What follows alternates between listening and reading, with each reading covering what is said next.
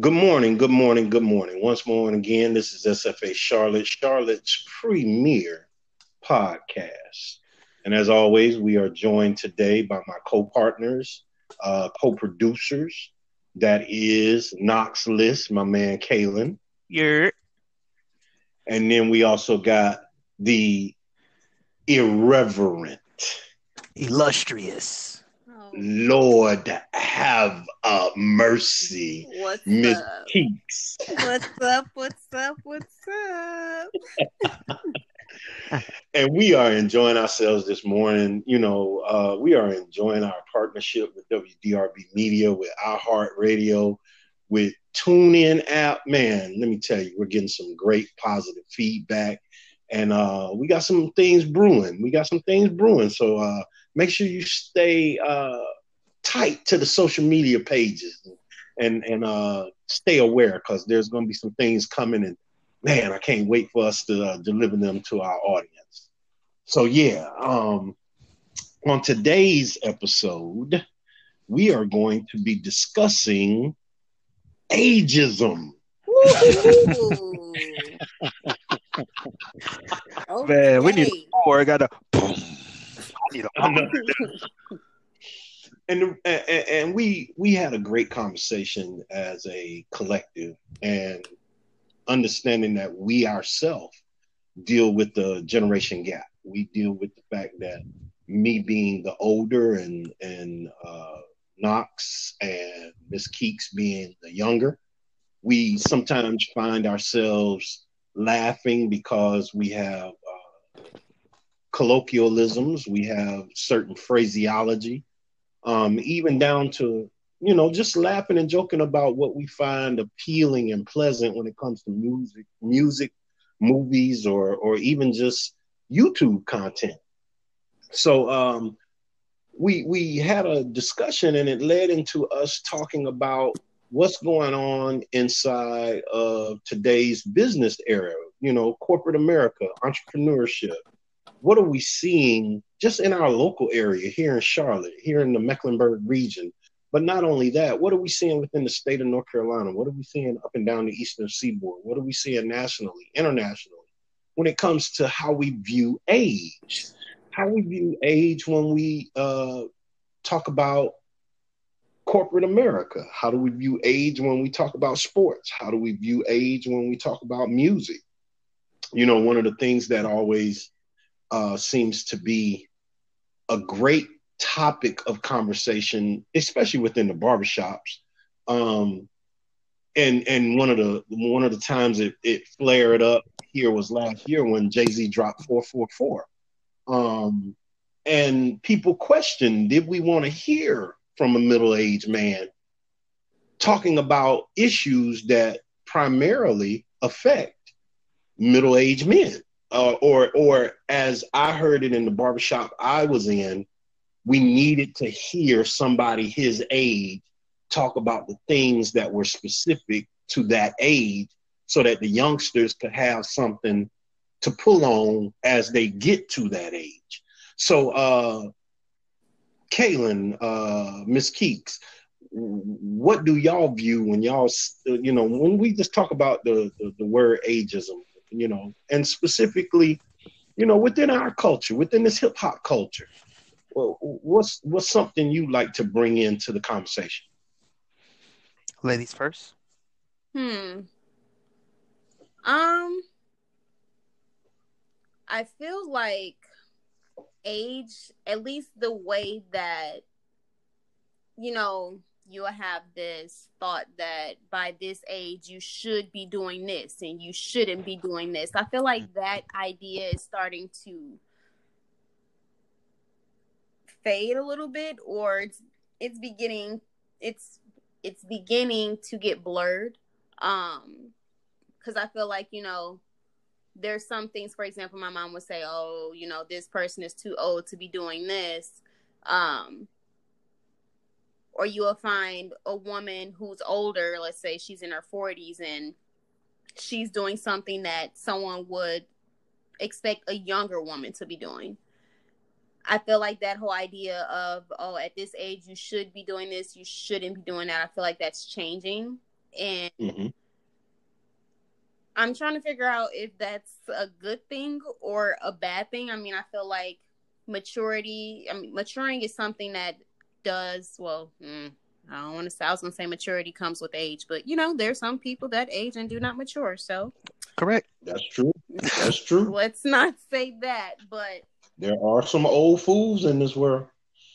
right, and I just that's something that I find interesting because I feel like, you know, for a long time it was okay at this age, this is what you need to be doing, and you need to stop doing this. But I feel like since that's changing a little bit, people don't seem too concerned. And I would even say that some people may not feel as comfortable speaking on things of that nature. Be like, oh, well, you're this age, you sh- you shouldn't be doing that anymore. You need to stop doing that because now if you say something to that person, you know, you, you get backlash. And I feel like that's something that I've thought about.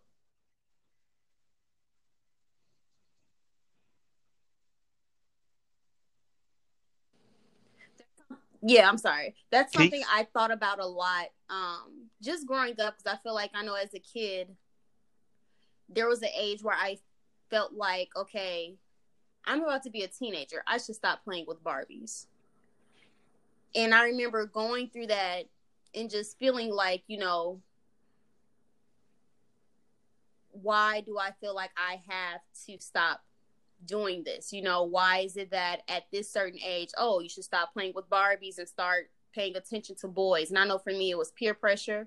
Um, a lot of my peers, no one was playing with Barbies. Everyone was all in, you know, everyone was boy crazy. Um, and I remember having a conversation with my cousin and her being like, you don't have to stop playing with Barbies. Like, you know, you can totally play with Barbies and it's fine. I just felt out of place because a lot of kids my age weren't doing that anymore.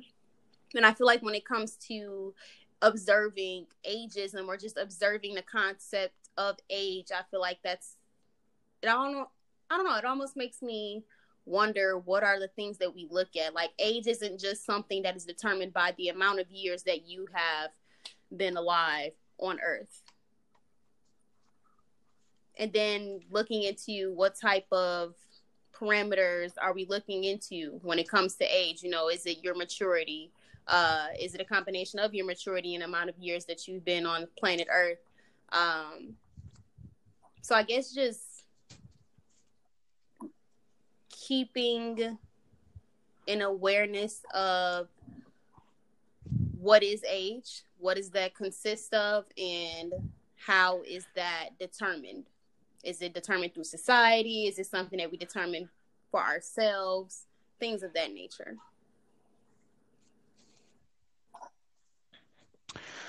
Well, Keeks, you, you, you hitting the nail on the head, but um, I really feel like you know, it ageism. What is age? Mm. I don't know. I've been I've, I've been in a space of like questioning everything I've just accepted from the world. Um, and in that process, I've learned that a lot of things we just accept because it's just culturally tr- not trendy, but it's just culturally accepted. So, like Keeks, you get a certain age, you don't need to be playing with toys no more. You, you need to be work fo- focused on girls. You need to stop playing that video game. You need to be focused on books. Stop stop doing this. It's like we're culturally told that by our parents, our guardians, or whoever's watching over us, teachers. We're told this so much, and then you see your peers doing it. So it's like, okay, I don't want to be the Right. oddball out, but I'm glad, Keeks, that you had somebody to tell you, nah, keep playing with them baby dolls, because it make me think of like it's it's it's like a herd mentality. Like if you're not like everybody else, then you're doing something wrong. And it's like, how am I doing something wrong? I'm just being me. And I really feel like that is where I have a problem with ageism. And I've all I've it's it's crazy we talk about this because I've always had a problem with it. And it just recently occurred to me how how advanced I was, even at such a young age. So proud of myself. You know, on yourself sometimes. But um, like even like the song "Age Ain't Nothing But a Number." Granted, how who sang it, how it happened, that's a whole nother story for a whole nother podcast for a whole nother time. However, when you look at the information as itself as a body of work, it is very true. Because like if if I'm 35 years old and I'm talking to a 21 year old woman, but our relationship it doesn't even match what an average 21 year old woman and an average 35 year old male would look like. No one would no one would even know how old we are. No one would even know our age. There's so many times i've operated in and out of circles where people don't even know how old i am. To this day some people don't even know how old i am.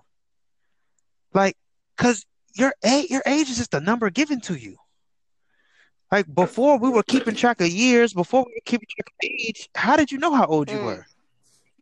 You you just like you just grew because your body grew, and as your body grew, you just start started to develop more capabilities. So let's go back to hunter gatherers. When you were a baby, you if you're a boy, you were trained to be a hunter. But as a baby, you can't go out there and hunt. So you got to, you know, stay with your mom, stay in the village, stay at that. The men are going to go out, and the women going to stay here in the village. As you grow older, okay, now you now you're now you're old enough, you have the capability. Now we're moving you into the next phase of manhood. And even as women, you grow older, you move into the next phase of womanhood. But that wasn't an age. It wasn't like 13. It wasn't like 21. We just gave a number because we're so infatuated with giving something a definition instead of letting it be. Mm. So, ageism, I don't believe in it. wow, you don't believe in it? Okay. Um. So I'm not going to pick on you. I just like the way you said what you said. You don't believe in it. Um, yeah.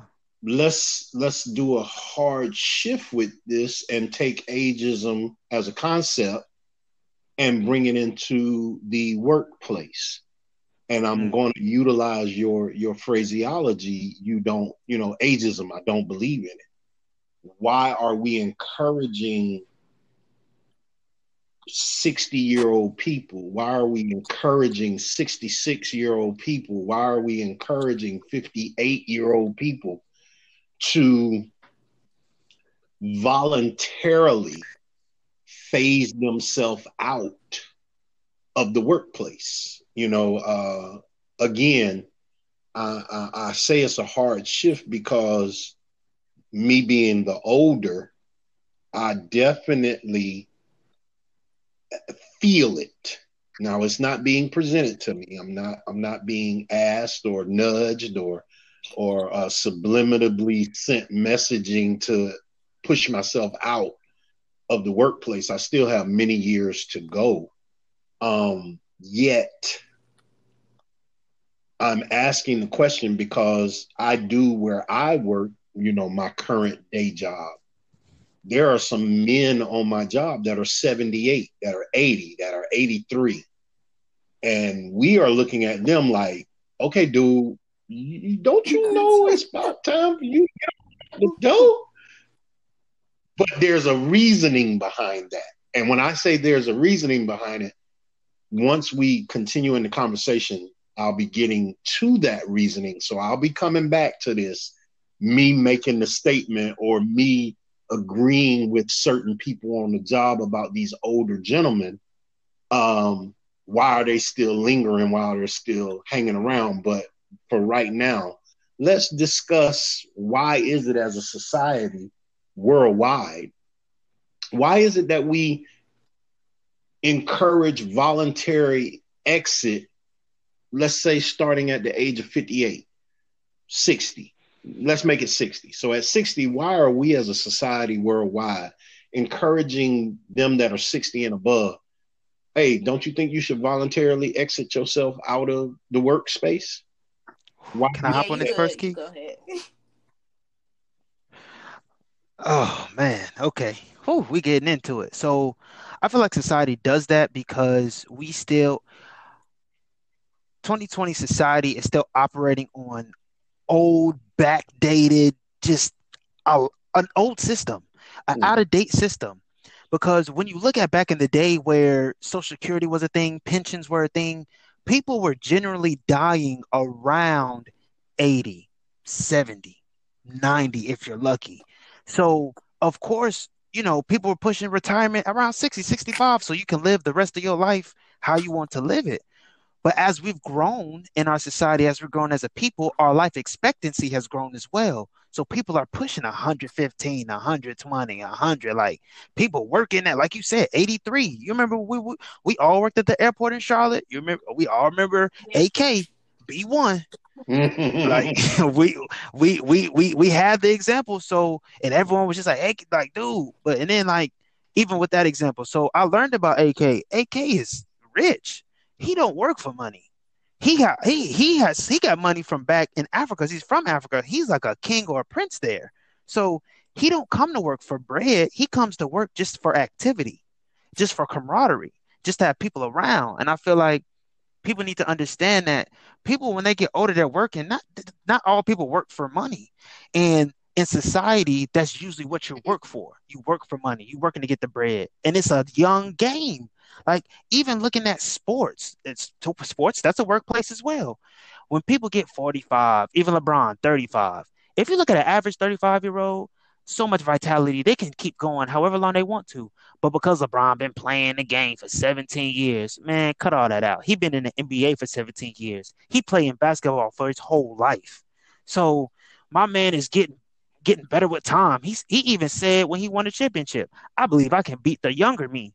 So I really think the American society is just operating off an outdated system of what we used to believe in social security and people retiring at 65 because people 65 still looking at 20 years to working and some people i think it's understanding that um and some people not even necessarily that they don't work for money some people have to yeah. work for money at yeah. 68 at 70 because they don't have the necessary funds for retirement to retire.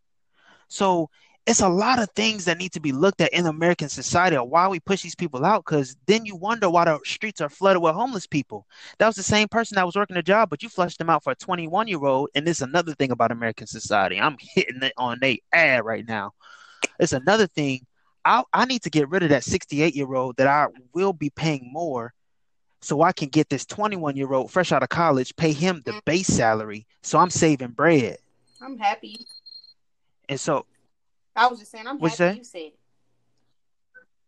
Because it's, it's, it's, it's, and that's what it is. It's uh, like American society is so focused on the, the, the, the cap, the capitalism, the dollar, that it will do anything it can to conserve the dollar. So instead of, you know, providing you know benefits providing extra services to the older members to keep them in to you know help ingratiate the newer generation give them a higher position whatever. They just figured nah you you my bottom line. If i get rid of you i can restart over. And that's where you seeing you know the poverty way it is social security the way it is unemployment the way it is welfare wic the way it is. That's why you see workers at walmart all these older workers at these dead end jobs because what they were doing they got phased out because the company needed to cut losses or whatever. But they still need to work or want to work. So I feel like that's why, in a nutshell, I guess. I, not really a nutshell. I kind of busted it open, but yeah.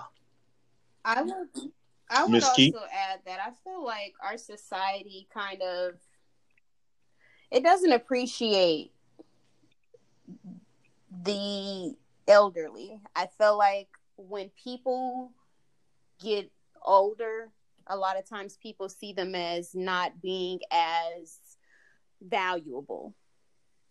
So it's like even mm. if that mm. person, um, say if it is a very laborious job, you know, and they get older, they may not be able to move as quick as the company head may want them to move to assist with productivity and things like that. Um, but at the same time, like I feel like you know that person has a lot to offer, being that they've been with the company for a long time, so they've seen the company go through many transformations and transitions. So even if they not, they may not be of assistance in the, uh, let's say in the field, they can be of assistance yeah. in the uh, like high, higher up in Training. the company, you know, and pretty much on the board, you know, things that we want we want to improve on in the company or ways that we can be more efficient, things that worked in the past that aren't working now. We're trying new we're trying these new strategies. Let's see how these things these things weigh out. Giving that person a voice to um to improve the company from a higher up level. And I mean, you know, some older people can still move at the age of 70 or 80. You know, they're very agile and things mm-hmm. like that. But I think um, another aspect of it would be that I feel like companies try to stay, well, some companies try to stay with the time. They try to stay current. So it's like mm. if the mm. company, they feel like the company is improving and moving, then they may see this person who is older as not being able to grow, and help the company mm-hmm. modernize. You know, this person is very stuck in their ways yeah. and they're so used to the way things were being done or were done. You know, now that things are differently, you know, they really don't like the way that things are done now. And it's very uncomfortable for them. Um, or maybe they're struggling in some ways adjusting. You know, I'm just thinking if you have, I'm just thinking about uh, my job in particular, you know, uh, I would hear one of my coworkers always talk about how they did things manually and how they'll write down the flights and how many gallons they pumped on the planes and things like that. And now everything's digital. And, you know, he'd be having a hard time sometimes, you know, refreshing the computer or creating a ticket or knowing when to delete a ticket and things like that. Um, I should. I'm gonna talk to him about that one day. I just want to ask him some questions just to see how his transition has been because he's been with the company for 20 plus years. So, um, I feel like company heads see older people as being disposable because they're like, okay, well, the company's improving. We have all these new strategies, this new technology. You know, we're trying to become more efficient, faster uh, increase the amount of goods that we provide to the community, this person is kind of slowing us down. So we need to go ahead and, and you know, we need to go ahead and let this person go. And not only that, you know, we're paying a lot of money for them to stay here because they've been here for so long. Kind of mm-hmm. like what mm-hmm. Kaylin said, or exactly what Kaylin said. You know, let's go ahead, let this person go, and then let's move in this new guy and pay him base pay, and he won't complain as much. Yeah, I definitely agree with you too in your assessment of what you see as far as capitalism, as far as the business models not really changing over the last 25 years, meaning, you know, we get the highest level of productivity out of people who we don't have to invest the maximum amount of money into.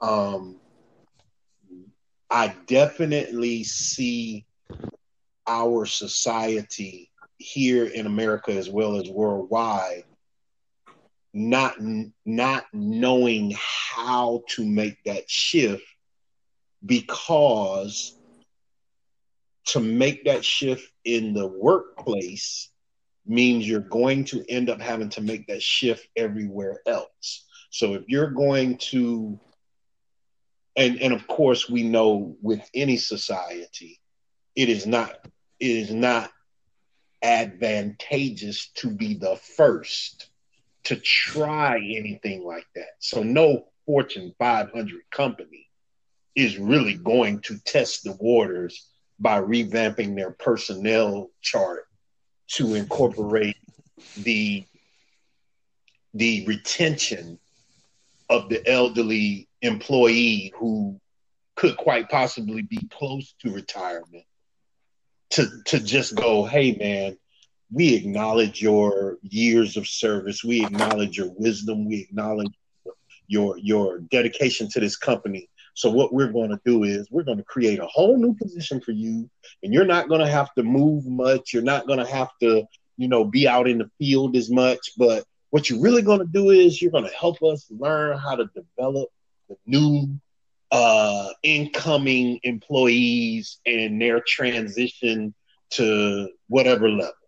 No, no company is going to do that. So yeah, you're, you're and what, right. And, and what's crazy about that is that they won't be the first to do it, but let a smaller company do it and perfect it they will hop on that like vultures on a dead carcass, and then they'll freaking automate mm-hmm. the heck out of it and forget about that small company mm-hmm. that made it. And that's the thing that really pisses me off because they don't want to be the first, but when they figure out it worked, they want to do it. Because I think of the movie The Founder and Ray Kroc. He was based like a 500 fortune, like a like a Fortune 500 company going at a small business, a mom and pop shop. Man, y'all got these burgers flowing I see how I can make this monopoly. okay, I'm gonna go move, and then I'm gonna make my business so big that no one, everyone forgets about your business. Literally bought the McDonald's brothers out of their own business and stole their name, and it's like it's it's I say funny more so because it just shows them that they like they're the herd and they control what we see, and that's why it's herd mentality because what they do, like no one wants to be the innovator. Everyone wants to just follow with the good no one wants to be great. Everyone just wants to be good, and then we can just follow the trends that are good until we need to do something else. Well, go like, man, it's and I even think this even goes all the way down to sports. Like, there's a there's a football coach in high school that goes forward on every fourth down and does onside kick. He doesn't do anything else, and it's so crazy that now I see in the college level and the NFL level a lot more teams going for it on fourth down. Because it used to be back in the day, fourth down, punting you had three downs. Four, fourth down, the only time you'll go for it is maybe on like inches or goal line situation. But just a fourth and eight or fourth and five, you just wouldn't go for it to get to keep the ball. You just punt it off because that's how you played the game. But ever since someone came in and decided to be the innovator and say, I'm not going to play the game how you say it, I'm going to play the game how I say it. I don't care what anyone else says about me. This is how I'm playing the game now I'm starting to see more and more teams mirror that, and I'm like, wow, that junk crazy. And business is like the same thing. Yeah, you're right. You're right. It reminded me as listening to you, um, again being being older than you guys. It reminds me. I can't remember his name, but it is in the line of sports. He was the Atlanta Falcons coach.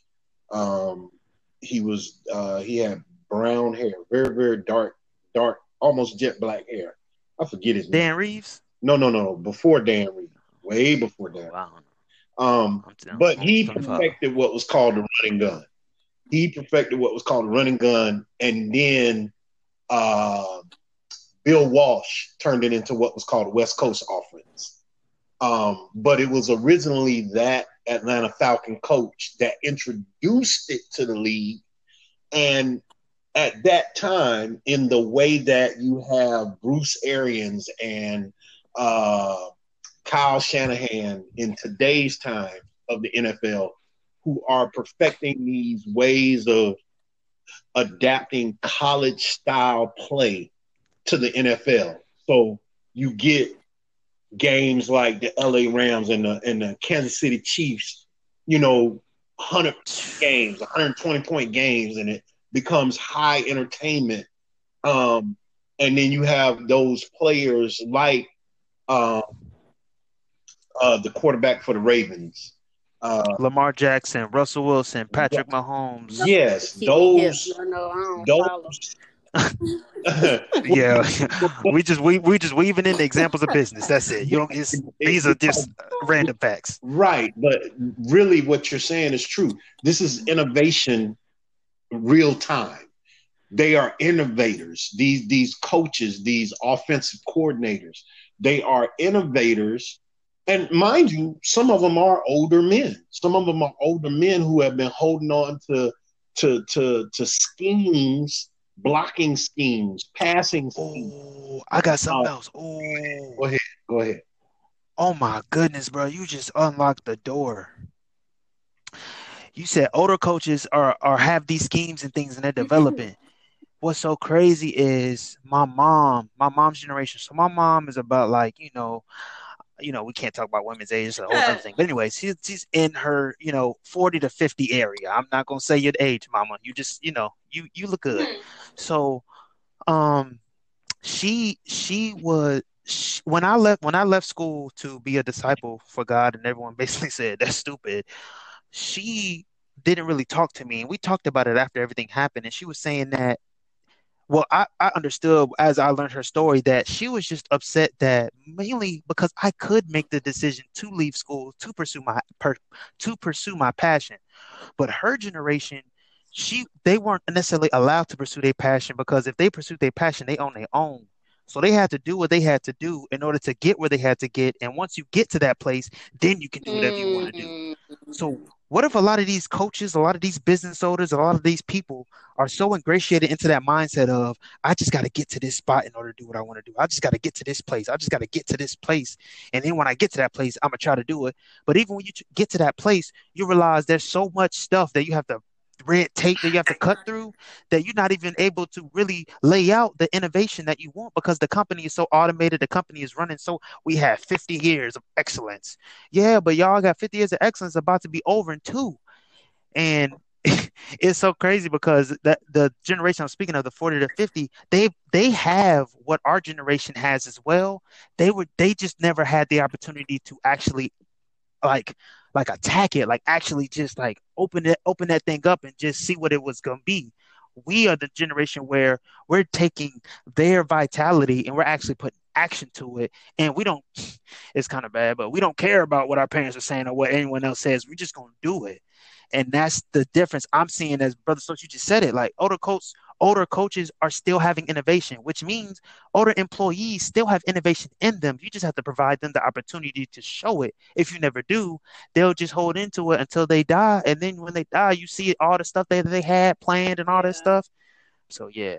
Yeah, you're you're you I, I definitely uh comprehend what you're saying. Um caveat, just something I'm gonna throw in.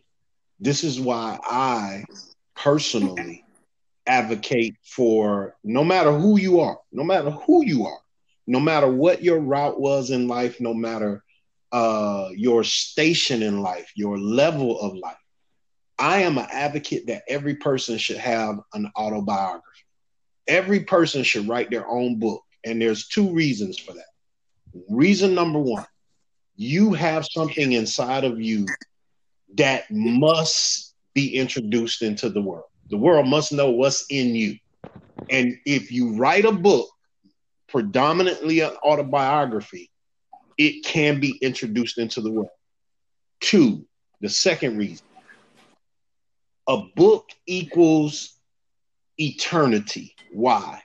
Because the book will outlive the physical life any day. We are still in 2020 able to look even if it's uh, even if it's a, a minor viewpoint, we can still look into the mind of Plato. We can still look into the mind of Mansa Musa. We can still look into the mind of Langston Hughes. We can still look into the mind of Dorothy Dandridge. We can still look into the mind of Ella Fitzgerald, Frank Sinatra. We can still look into the mind of Harry Belafonte, Quincy Jones. We could still look into the mind of, of, of business owners from the 1800s, from the 1700s. We could still look into the mind of W.E.B. Du Bois. We could look into the mind of Robert Small. We could look into the mind of Booker T. Washington. We can look into the mind of Ida B. Wells. Why? Because they are books that they have written that came from their mind that we now get to experience, that we will forever experience, even when those people are not here physically.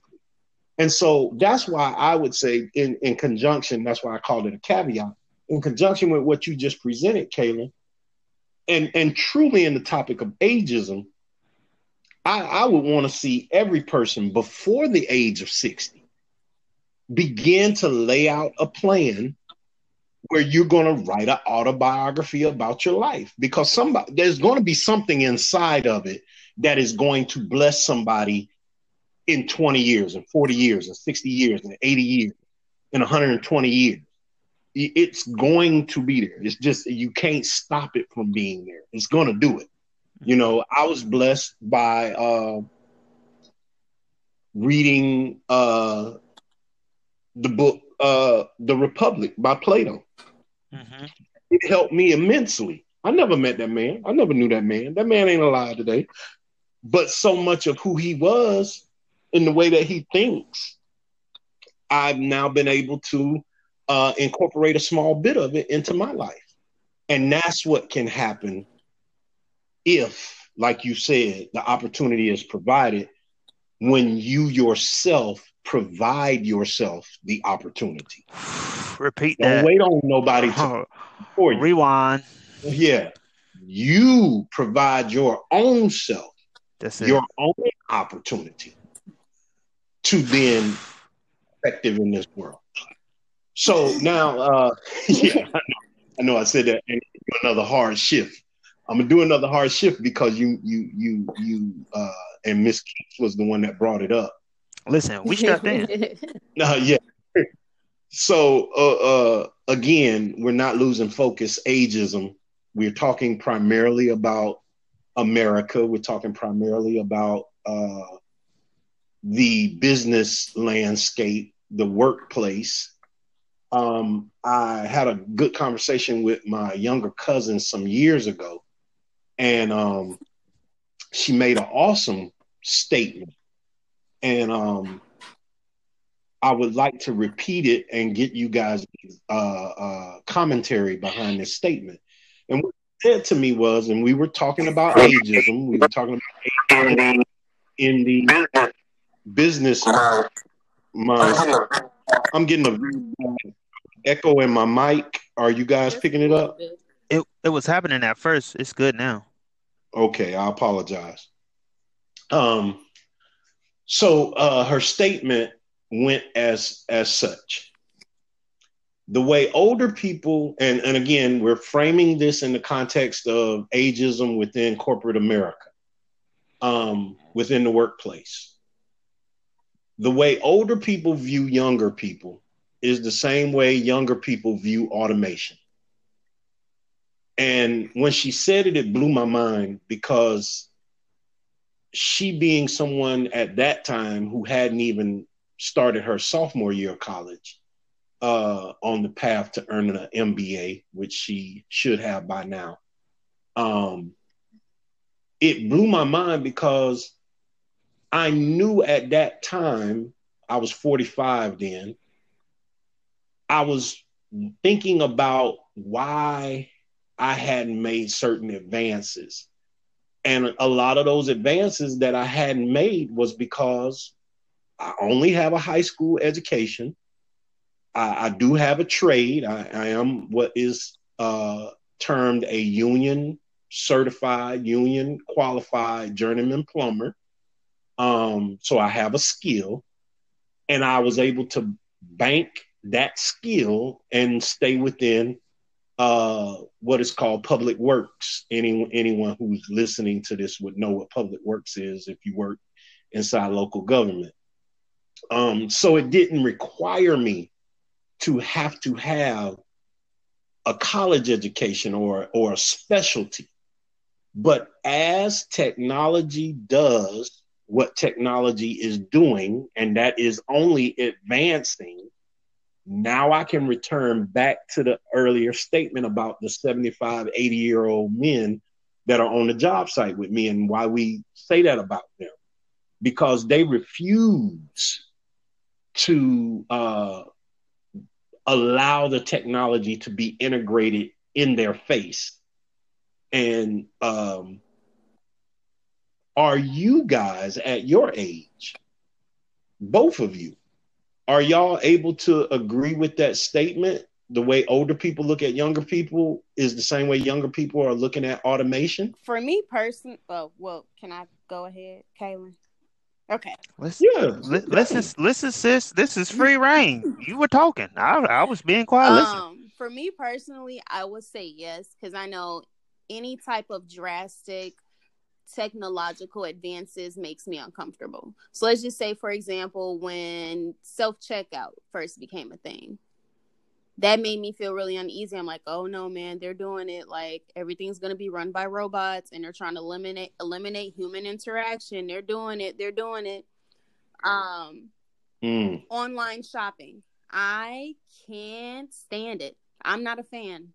I like being able to go in the store, you know, not saying I go to the store just to talk to people, but you know, having that social interaction. Hey, uh, is everything going okay? You know, did you need a different size? I like that. And not only that, I like being able to try on my clothes. I like the Um, I like being able to feel the material to kind of get a sense. Okay, this is gonna fit fine. This one I may need a bigger Mhm. size because when you online shop, you eliminate all of that. And then not only that, the process of Mm. returning an item in case it doesn't fit takes forever. And I just I don't I don't like that. I'm I can't stand online shopping. I would rather go to the store, stand in line, wait, do all of that than online shop. Um well, I know another one that I mentioned to you guys earlier was the thumbprint on your phone. That makes me feel really uneasy because I don't know, maybe it's me being paranoid about things, which I do feel like I have a slight case of paranoia, you know, but I don't I don't like any What is a black American without their paranoia? That's another episode. that is a whole nother episode. Black paranoia. Keep going, Keeks, because we about to go on the tangent. That's talk about hard shifts. We went from a we went from a highway to a cruise ship. Anyways, but any any severe technological advances makes me feel really uneasy. That's just like um have you guys heard about the chip? People being chipped, getting these chips in their oh yeah, fingers and things Mhm. like that. I remember I read an article that they started doing some of those in Wisconsin, and with the chip, pretty much people have access to like certain doors at work, or some people uh get chips so they can unlock their cars. I'm not. I don't want. No, I'm not a fan. I'm good. I would rather use my keys, go up to my door, put the key in the lock, turn right to unlock, to unlock, turn left to lock it. You know, that's totally fine. I'm totally fine with that. Oh, you got a 78 I'm totally fine with that. Teslas, self-driving cars, no. I would I don't mind pressing on the gas. I don't have cruise control on my car. That's fine. You know, my knee may be a little achy, but I will press on the gas when I'm ready to go and I'll press on the brake when I just slow down and stop. I don't want no, I don't like that. I'm not a fan. talk Well, your talk your talk your stuff, sis. I almost forgot we are on WDRB Media. No cussing, no cussing, kids. No cussing. I don't cuss. I'm but not a fan. You don't cuss. Well, you know, sometimes it slips. But my bad, Keeks. I No, didn't mean to you cut you off. But I would definitely say I I agree with that statement because I know for me personally, some technological advances, I'm like, okay, yeah, that's cool. But there's some where I I always ask the question, why are they doing this? Why is this Mhm. a trend? All of why is online shopping such a big thing? Why are they putting chips in people? Why are they asking for my fingerprint just so I can unlock my phone? Why does all of these apps want a copy of my fingerprint? That's always my question. So for me, yes, I agree. And after Keeks eloquently ex- explained that, I agree as well. Cause I, I, I was, I'm, man, she mentioned everything. Tesla, yeah, uh-uh. Like I even, I even have been in a Tesla, and it's like my friends, they're like, yeah, man, you wanna, you wanna drive? And I'm like, ah, okay, I guess. And so I'm driving. They're like, you know, all you have to do is press this two times. Just let your hands go to the wheel. What? Yeah, just do it, man. Man, I put, I, I literally hold, held the wheel, let go, and have my hands hovering that thing. Like, okay, this is cool. This is cool. But no, I don't want it. Like, I'm not finna buy it. Like, I've seen so many stories of self-driving cars crashing the road, all this stuff, and people. And the thing about self-driving, it only goes in a straight line. So if you hit a curve, hello, you're screwed. So stuff like that, and then even like Keek said, even in stores, like seeing the self-automate, like, dang man, they really, they really just exiting out the cashier. And some, but then some stuff I, I, I some stuff I do rock with. Like even the self checkout, like I'm cool with it now Yeah. because sometimes I have the option. Do I want to check myself out or do I want to be lazy? You know, if my buggy is big, I'm being lazy today. If I came in for a few items, you know, I don't need to stand in a 16 person line. Let me just go ahead, doop, Mhm. doop, doop, pay my little joint and be on. But one thing I do not like is freaking automated systems with these b- banks and these places that you actually need to speak to a person. Yes. If I call a person because my Wi-Fi has my Wi-Fi is working, but there's this one blinking spot on my router, and I know exact. I, I know what I know the issue. I just need the, the the the solution, and I have an automated system that goes down a whole gambit of list of things I have no need for. Just give me to a live person. I know my Yes. exact question. I know exactly what I need. in this one per this automated system takes you through all these steps. And by the time you get to a live person, you almost forget what you even called for. And so you got to tell them, can you look at my uh account? Just what do I have? I don't even know. What who is this? Who am I calling? It's just like all that and then, and then like the automated system does it's not and then they try to make it so human like you know they cut off when you talk and they just automatic and they even have the thing where they'll talk and then it'll be like yes. to make it seem like you typing? I know you're a robot. I don't need to know you typing. Like like it's just the like the dumbest stuff like for real? And so it's like stuff like that i need a person like a person can talk to me hey this is your issue boom it's done. Anything else? Nope all right boom call over. And the max the max time you on the phone from them picking it up to us hanging up can be five minutes. But you dealing with the automated system, you can you might as well set aside an hour of your day because the automation is going to send you through all these lists. You can, all right, now we can connect you to a representative. Now you have to wait for a representative right. to answer the phone, and you don't know where you at in line. So now you listen to this horrible hold music that I don't. They just need to go ahead and upgrade that because every single one of them things is just horrible. Then by the time you get to representative, it's just you ready to be done, and just pissed off. so yes, I agree with your statement, brother Stokes. I, I love people to people interaction. Yeah, it's my, my, little cousin's statement. Oh, yeah, yeah, um, yeah. My bad. See, I don't, I don't forgot. Even it was a little cousin statement. See, look, automated systems. No, I, I, it, it.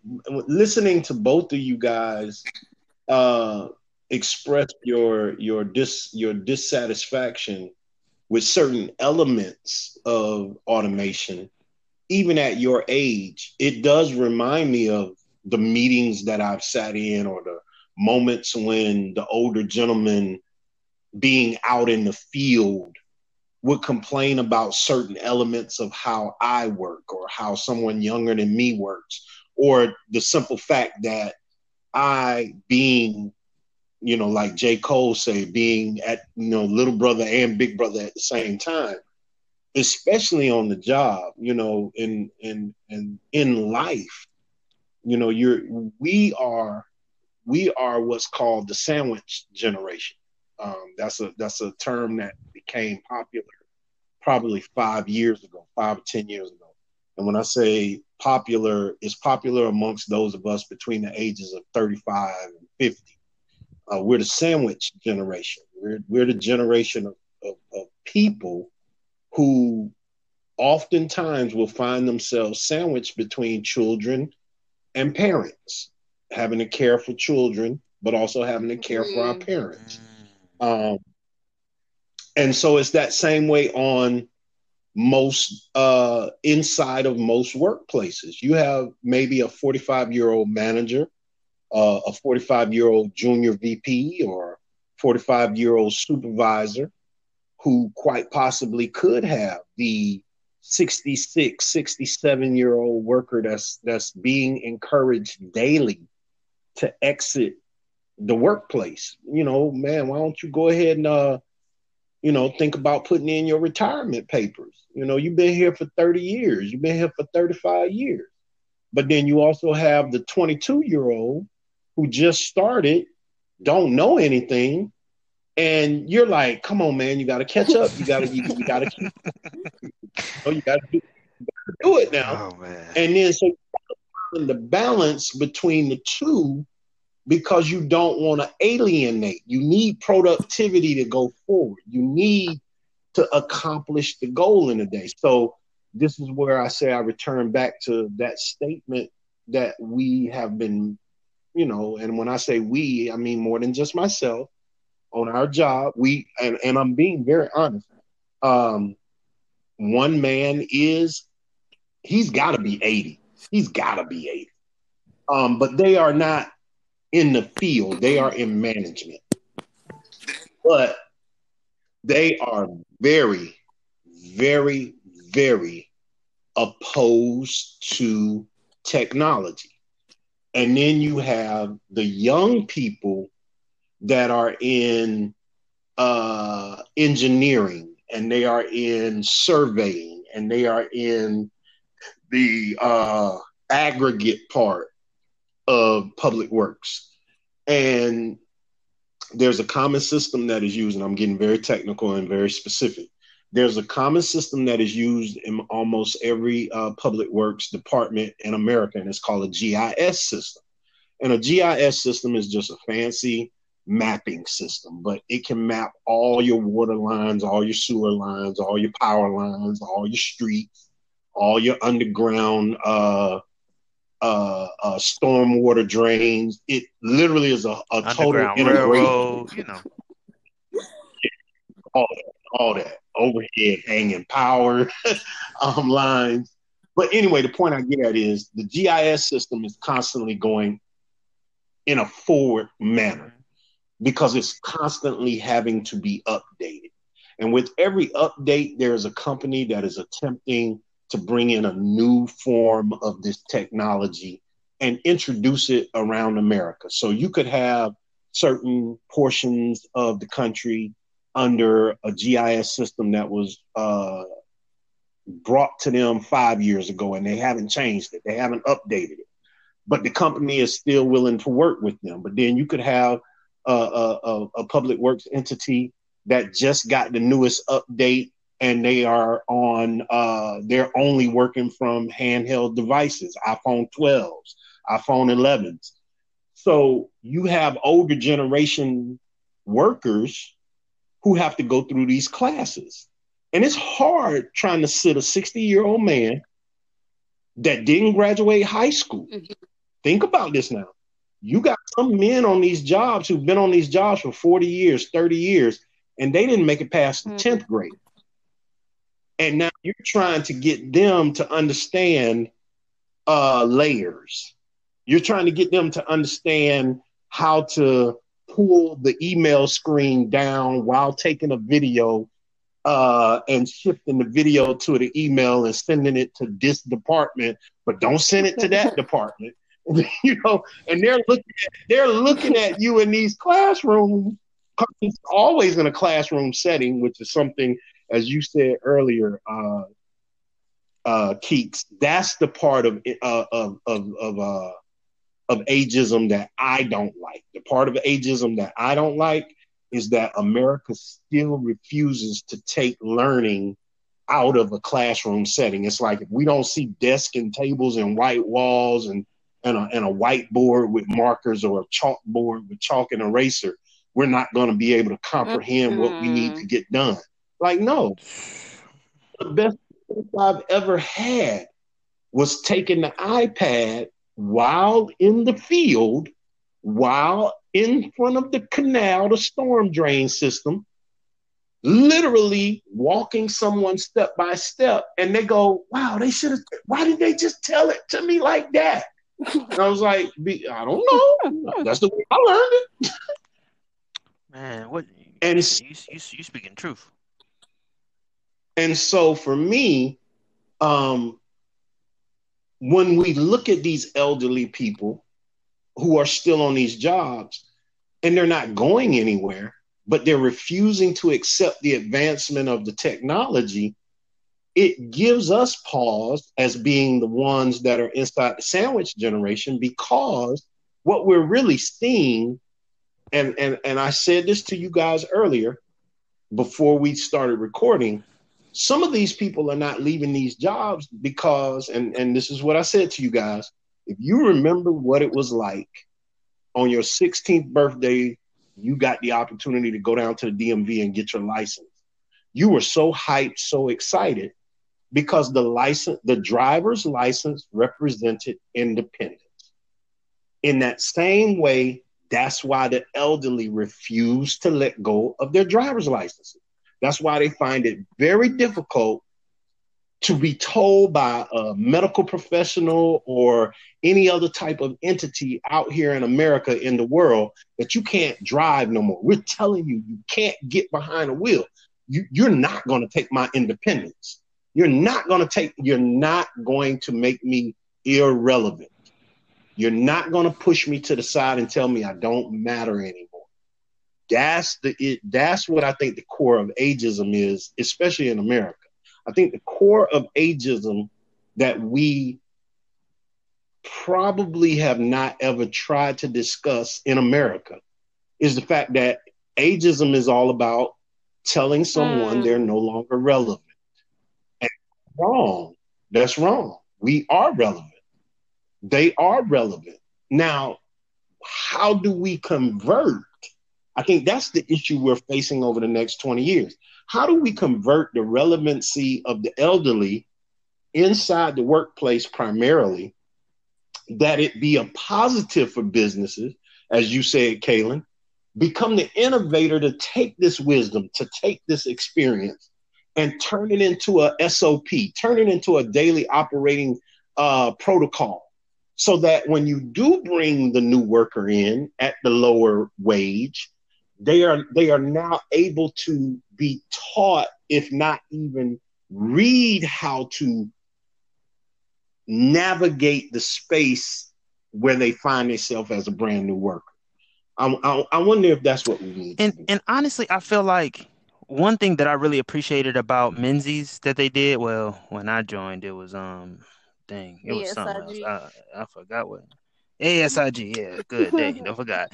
But when when when I um when I got on the job, one thing I appreciated is not only did they do the like actual in the classroom, but once you got on the field, you had a certain like you had two weeks or however long, so you can actually learn the system with and and someone that's mm-hmm. seasoned. So that like I remember, man, getting that hose in that plane. Oh my goodness, that hose is kicking my butt. Yours. But Mr. James, shout out to Mr. James, man. but uh, but um, Mr. James was just telling me, yo, he even told you that hose kicking your butt, huh? It is. He even showed me little ways on how to, you know, get it get it in, twisted, and he just showed me the way. If he wasn't there, oh my goodness, I would be messing everything up. So I think really I agree. Like I feel like, and I love what you said, Brother Stokes, about how basically you told you told us in the story of that coworker that you took him to the field and you showed him. People have so many different yes. ways of learning, and I feel like when you get older, you like you get older, you change yourself. So you your your learning is different from a 21 year old. The 21 year old can listen to a PowerPoint and can get everything. The 70 year old, I need to see this in action. So it's like I think is is understanding. I think as businesses really one just care, and two just freaking learn the people that are working for you. Like what what like the 70 year old like dang man you you you you moving kind of slow but you do excellent work at keeping your books. Every time i check your paperwork it's solid. Maybe i need to give him a position where he can train people on paperwork train people on booking or be on the booking side. Like i think really business need to look at their employees and see okay they're lacking but what do they what are they good at and let's provide them an opportunity at what yes. they're good at so that we can still pay them, they can still be happy, and we can still have productivity in our business. But businesses don't give a hmm, they don't give a mess about employees. They just care about that money. They care about that bread coming in. And if that bread not coming in, your feelings are really at the lowest on my totem pole. But if that bread coming in, I'll think about your feelings about two seconds. That's the problem with businesses. They focus on that dollar, that money, that bread, but the thing that's getting you that bread you're totally negating, which I'm just to make another hard shift, which is exactly what which is exactly what happened with slaves. You brought slaves over here to till your land. You didn't look at them for anything else. Then when that business that you brought them over here for no longer is existing, you didn't have anything else to do for them. So you didn't know what to do because you were just brought them in just for a certain thing. Now that the thing is changing, you don't know what to do. So you just cut them off. And you just let them go until be what they be. And then they end up running back to you because they need to do that because you didn't provide them any opportunity. You didn't provide them anything. You just said thank you for doing your service. Now go on. I don't need you no more and that's where you see the greeters at walmart. Hey baby how you doing? Let me see your uh, receipt mm-hmm. real quick. The sweetest lady. You didn't know that she was in banking for 30 years. Like man it's it's it's, it's sad. It's sad how businesses really it's sad, it's sad how America really puts capitalism, cap money above just anything and everything else. And man, I just I, that's what I feel like needs to happen in America. Like businesses need to care about their employees, because when you care about your employees, your profits will increase. Like I don't like I don't understand like what what you don't get. Like if you have happy, if you have people that actually want to come in to work, they gon' they gonna be willing to do overtime. They gonna be willing to go the extra above all. Like, but when you don't care about them, how do you expect them to care about the money? Right. Because they don't, child, I need to play this for the managers at um. Listen, you just need to go into work, put put the podcast on, and just work. The point. Like, don't even say nothing. They be like, "Keeks, is that you? Echo, uh, Echo Nine, you good? All right. Hmm. Oh, you say you need fuel, Echo Five. All right, go on your break. Keeks, is that you? Huh? My bad. I got I got work to do. wow. And man, once I am so thankful that we were able to navigate through this topic and that you sat with us for this last hour and listened. And maybe now you have some ideas or it sparked something inside of you that are listening to question what's going on in your workplace or question what's going on in your neighborhood or question what's going on inside your nonprofit or your area of society when you are engaging the older or you as the older when you're engaging the younger because remember we're talking about ageism. So as the song did say age is more than a number. So there are some things that the youth are facing that they might need your help with. And just like that young people there's some stuff that the elderly the older folks are facing that they might need your help. So just look at the person. Look at the person and see if there's something that you can provide. And now if you are listening to the podcast channel you're going to get some extra tidbit that they didn't get on the radio. So let's continue the conversation there man. We hit it hard didn't we? Man, hit that that was that was lit. That was lit, and it's it's so crazy because like I had an I had an example of like just older people and how when they grow or just uh catering to them. Like I have so many customers that call into my job and they don't know how to read a text message while they're on the phone at the same time, Wow. and it's and it, it's a lot more older people that just don't know. That literally will tell you. I say, I send you a text message. All you have to do is go inside the text message and click on the link. Um, will I lose you? Uh, no.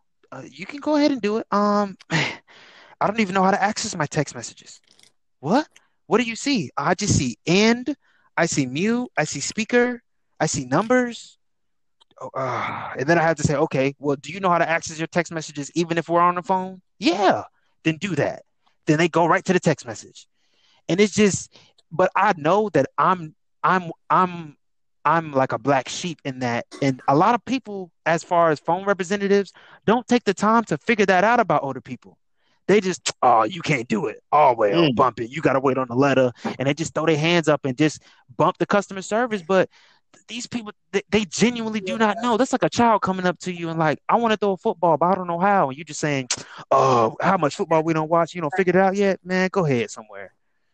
Like, come on, man. Have some empathy. Like, dang, that my heart really hurt that you don't know how to check how you don't know how to check a text message while you're on the phone. Let me help you out. I've helped people out. I've helped people understand the flash button on their phone, how to answer calls and put a call on hold. I've helped so many people and they say, I just thank you so much for helping me. I just didn't know. Now I know. Because now they know they don't have an excuse going forward. So when they call back in and when they do it again, they know how to do it like a boss. But if you just throw your hands up, then every call thereafter, they're just going to be more difficult. Mm. Oh, man. So, Mm. No, no, I definitely agree with you because even in personal life, man, I, I remember when my mother had her uh, surgery on her eyes, and she was well aware of what she was getting ready to go through to the point where she had to educate me about how technology is not friendly to the elderly when it comes to them having uh, disability because there was no cell phone that we could find that could assist her with voice command. Like they have voice command, but they don't have the fluidity of voice command when thinking about people that are limited with sight. And I remember telling her, I was like, man, do I got to call the Braille Institute? Because I know the people at the Braille Institute would know how to champion for the blind. So if you're championing for the blind, you're going to automatically help them that are limited in sight. They may not be totally blind, but they're limited in sight in the same way that you could go to whatever the institute is that the National Institute that is um, championing for those that are uh, have hearing loss or or are hearing impaired. Um, the same way you have, uh, and and a lot of people don't know about these organizations, but you have the Silver Foxes, um, and I know there are other organizations. There's also AARP, but these are all organizations that are out there that champion for the elderly when it comes to their ability to be able to stay functioning, capable participants in our American society without having to feel like you're elder. Right. You know, it's it's that thing it's like like you said, it's just it's just wild and crazy the the the care that you need to have for people, but there is a certain age where that gets cut off in this American society and it's almost like, hey, you're no longer necessary. You you take your retirement, get on out of here. Right. You know, get an RV, go see America. You know, go to the Grand Canyon, go to Yosemite. You know, something like that. But oh man, it's it, uh, I, I, like that you brought that up. It, it, it definitely had needed to be said on my end because it just hurts my heart. And even like personal example, like my grandma, I love my grandma to death. But my grandma technology, yo, she need help on the simplest thing. She get a new phone, she needs you to run through a tutorial of everything. Text messages, mm-hmm. emojis, phone calls, contacts. You just gotta run through it. Mm-hmm. But the thing about me, I don't care. I love my grandmother. So I'm gonna sit there, answer all the questions, figure it out with her, make sure she's comfortable. But not everybody in my family got that same patience that I got. Mm-hmm. So like she just be frustrated. And there be times I called her, yeah, baby, because you know if you ain't here, ain't ain't nobody gonna teach me nothing about this whatever thing I got. You know, I don't even know what the name it is. I don't know, some type of alien something. Is it Android? something like that. I guess is what they said. But like, cause it's just, I mean, it's not that important in their life, but they quote unquote need it. Like my mom, like my mom was trying to get uh my grandma like a touchscreen. I was like, mom, mom, what does she want?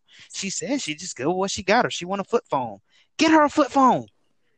If she want a flip phone, get that for her. Right. Whatever she want, get it for her because that's where she at. She don't need a touch screen. She not on social media. She don't do all this other heebity jeebity stuff that us young folk care about. She don't care about none of that. Give her something she care about. As long as she can text somebody, receive text messages, call somebody, and receive calls. If that's all she want to do, baby, get her something that will accomplish that for her. And make it the simplest way possible. Right, but we want to push progression. We want to push all this stuff on them. Like you supposed to be on here. You supposed to. You supposed to. This. How you gonna keep up with somebody? By calling them. I don't know. but actually pulling up to their house, saying, "Hey, I brought dinner. Let's have a conversation." You know, like some things that happened back in the day were good. Like my mom even educated me on work, like jobs. Back in the day, it was a nine to five because businesses closed at five. Nothing was open after five until. Mm-hmm. So you had to be at the house. You had to eat dinner with your family. You had to talk. Television cut off at a certain time. There was nothing else airing. You had to. How was your day, everybody? Let's talk about the day. Let's, you know, do homework. You had to do those things. But now we got 24 hour this, 24 hour that, right. up till 12. We got freaking work hours from three to 12 from whichever which way because we just want to be open all day. But by opening all day, doing all this other stuff, you cutting a family life. Yes. You cutting understanding. Self-care. You cutting customers, self care, self- mental health. There are so many things that are being cut just for the dollar. So yeah, it's it's it's it's it's it's it's it's, it's sad. It's sad, and it, anything with an ism, in my opinion, is sad. Um, but uh, yeah, it's oh man, we sick, yo, we sick, and we need some medicine. yes. Mm. Miss Key, being somebody who who recently, and when I say recently, I know it it, it it's happened more than a year ago, but who recently exited college. What can you say? You know, understanding that professors are older, they're supposed to have wisdom, they're supposed to have the the the the, the correct information that they're giving to you guys being the younger. What can you say you saw, if you saw, if you remember that you were seeing it? The change in the way that professors looked. Were they older? Were they getting younger to you? Were they seeing, did you see professors that seemed like they were your or a little bit older than you? Or was it just, you know, it was a clear distinction? The professor is the older person, the TA is the one that looks like they're about my age, maybe trying to get their masters in this uh, field. Like, what did you see as far as ageism when it came to your college Very experience? great question. Um, I feel like it depends on what department. I feel like certain departments had professors that were older. Uh, some departments had professors that were younger. So, for example, um, what's a good one? The communications department. A lot of the communications professors were, I'm gonna say, they're in their 30s or 40s. But if you look at some of the professors in the political Mm. science department, well, well, that depends. You had some professors that were up there, you know, maybe in their 60s, and then you had some professors that were in their 40s. Um, if you had professors in some of the newer programs, so for example, in my school, the nursing program was something that was very new. A lot of those professors looked younger. Uh, I would say that they were probably in their 30s. Um, so I would say it Wow. varied upon the department, and I feel that some, I don't know, it's like with some of the newer classes, they were open to having newer professors teach those classes compared to if this is the class that's or a course that's been taught for years or centuries or if this professor has tenure like no we already know what professor we want to teach that class. Um i never Mm. really thought about the age too much of my professors in some ways i did i guess it depended on the class so for example i took a poli sci uh, course with the same professor and I felt like his way of thinking was outdated. And I remember thinking in my mind, like, how can you be teaching poli sci and not have like a more current way of thinking? You know, um, it didn't seem like race was something that was he didn't see. I don't believe that race was something that he saw. Or he didn't see it as being problematic or Mm. being unjust uh, and being embedded in the political institutions of society. Um, and that was actually a lot of my professors, Right. or a lot of professors at that school, but that's a whole nother conversation for a whole nother day. Um, compared to my professors in my Black World Studies courses, uh, most of them were. I don't know, y'all. Y'all know black don't crack, so it's kind of hard. Right, right. You think you you think they about got dog thirty? They be like, yeah, I'm fifty five. What? Be like, where? You look fifty five. How? Pull out your license. Child, what? So I don't know. Well, them You look good. different. a little different.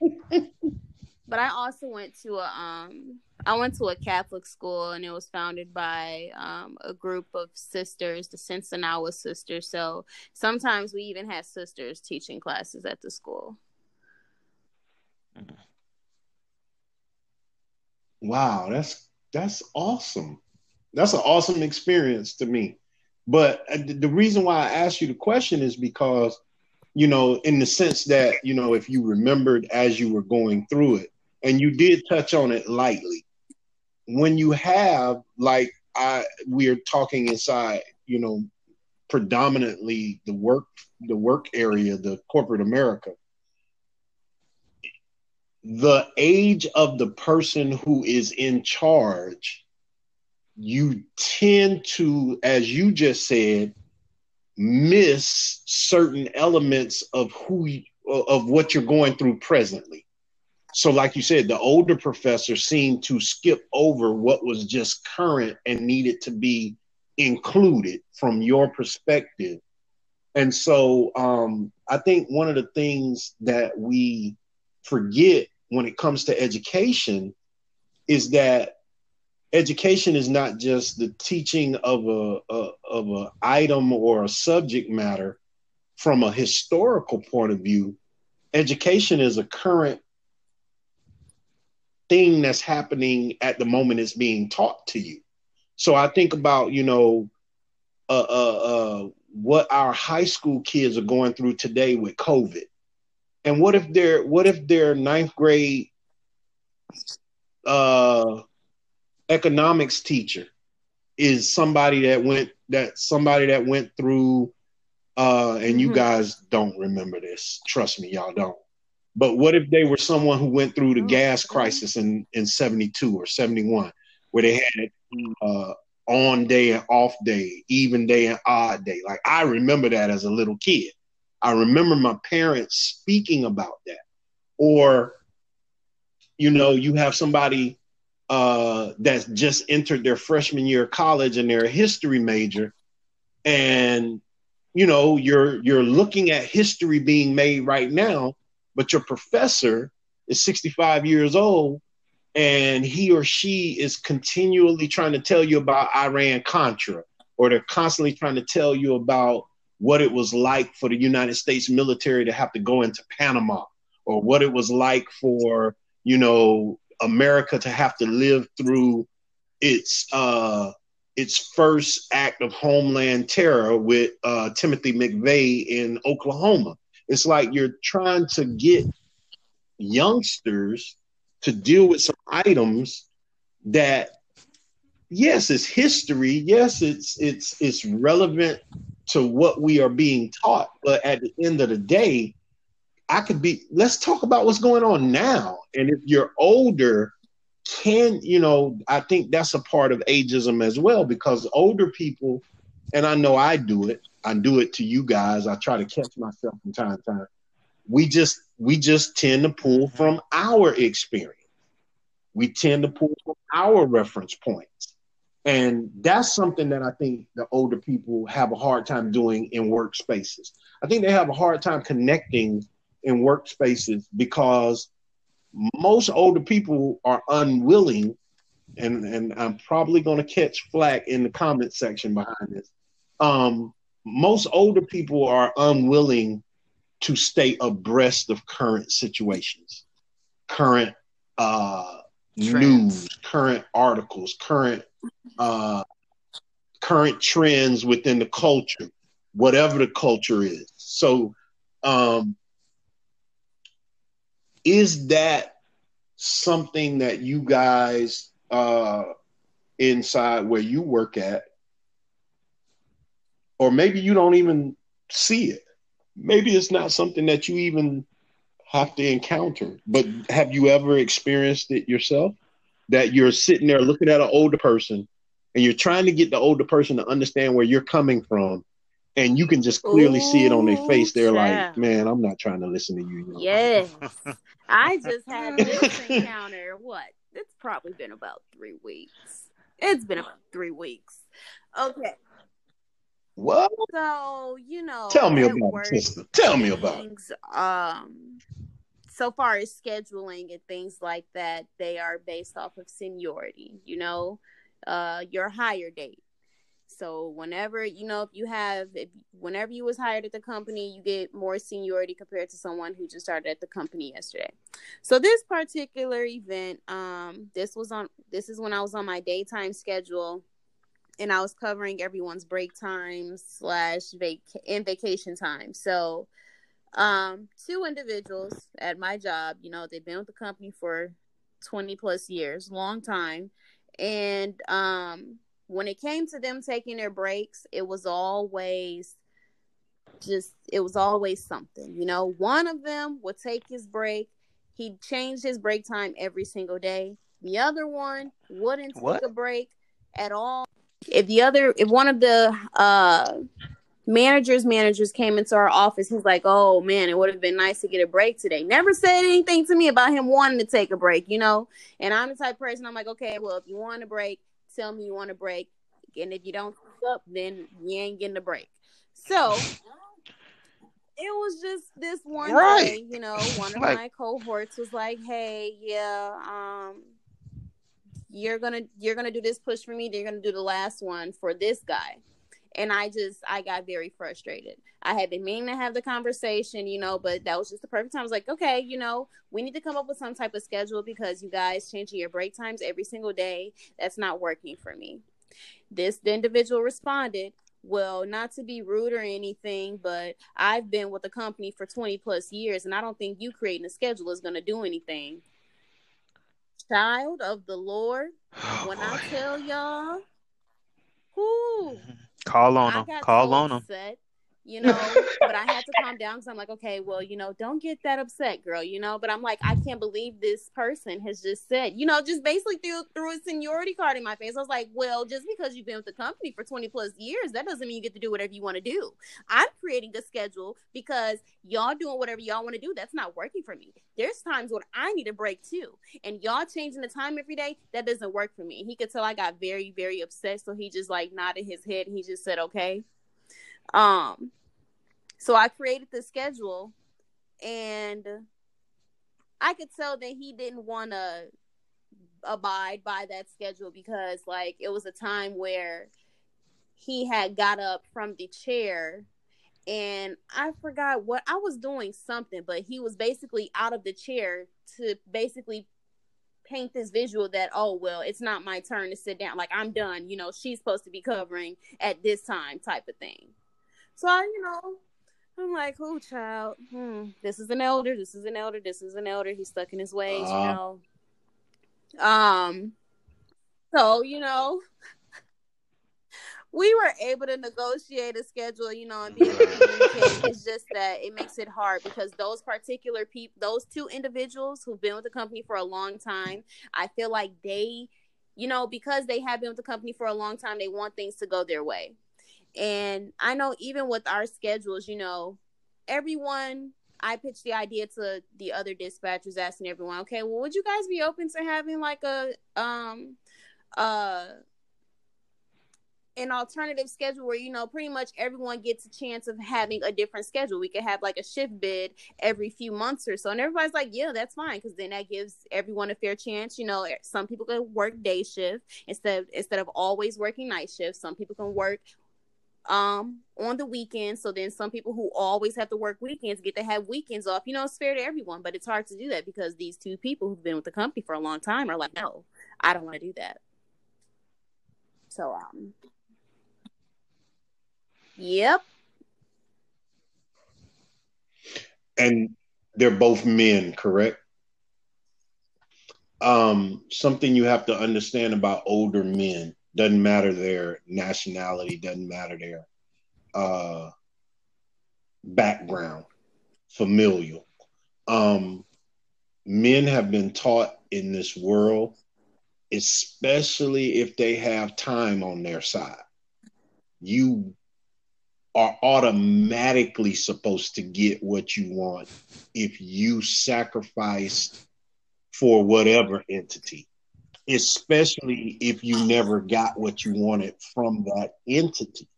So, because this company has received these two men's service for 20 plus years, because if you think about it, 20 plus years, average company in America, they should be receiving Some type, something.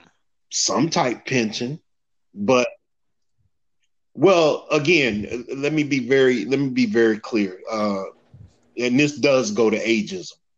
Um, when America made the hard shift in the very first Bush presidency, yeah, the very first Bush presidency, when America made the shift away from pension as a form of retirement The, and, and pension, if you didn't know, meant uh, you do a nominal amount of time. Company agrees that you've done that time. The company then will pay you a certain amount of money for the rest of your natural life. And and then whatever Social Security said your age was to qualify for Social Security, you could get that. So you had people in the 50s, 60s, 70s, 80s that were receiving not only their Social Security check from the government, but they were also receiving a pension. And most pensions kicked in at 20 years. Some companies had pensions kick in at 25 years. Some companies had pensions kick in at 28 years or so. So once America made that hard shift away from pension towards 401k, mm-hmm. then you saw a lot of resentment throughout the business landscape. Why? Because now you had people who had to go through that hard shift of losing a pension and gaining a 401k account. But then you also had people who couldn't navigate the space because companies also changed the rules for the for them against their will. So these two individuals, I'm saying that not to make excuse for them, but to say that the mindset is if I've been here 20 some years and y'all did something, I ain't get what I'm supposed to get, it, I'm I'm gonna make sure like... I get my schedule. You ain't gonna take my schedule. my schedule is my schedule. don't get mad. This is Brother Stokes. and so, and so that's what that's what you you know. But that's that's that's that's yeah. across the business landscape, especially if you got a sour taste in your mouth and you're above the age of fifty and you've given more than twenty years of service to a company. You're you're you're you're, you're going to get what I'm owed since y'all took this from me. And and and you know, I see it almost every day, but at the end of the day, it goes back to something that Kaylin said, and that is if you're not willing to speak up for yourself at whatever age, and that's that was good that you did that, uh Keeks, that you spoke up for yourself. See, that's the thing that's different between the generation. That's what the older people, some, not all, some some older people they like to see you guys, you know, stand up for yourself mm-hmm. and and you know do the thing that you do. But for some, it's a resentment because they knew they had to work through a period of America where if they did try to stand up for themselves, mm-hmm. their children their children would starve. You know, you couldn't get a job anywhere, especially you're talking small town America where every boss knows every boss, where every business owner knows every business owner. So and why is it blackball? Right, oh, I apologize. I right. apologize. You can't, My bad. I lose it was a question to myself. I asked out loud. I'll shut up. That's okay. That's okay. No, you're you're okay because at the end of the day, standing up for yourself is something that's fairly new in the in the workplace, and and there are certain older people in various jobs, various careers who are either happy to see the young people stand up for themselves or they're resentful because they wanted to be the person that stood up for themselves and they they and I'm not saying it as in they didn't have courage, but they chickened out because they knew if they did, it wasn't just them losing, it was a family losing. It was the house was going to be lost. It was the, you know, mm-hmm. I, I, I'm trying to get my kid through college, so I can't sign this union affidavit so that Donald trying to play football. Mm-hmm. You know, you you you you you have to understand. But at the end of the day, you employed a tactic that's fairly new in the eyesight of the people that you work with.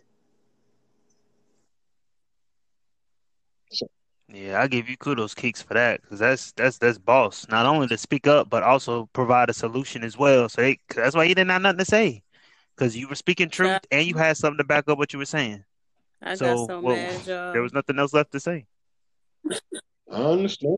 But listen, I can I can see I can see you shaking right now. Like I wasn't even there, but I could just see you like, ooh, if you try one more time,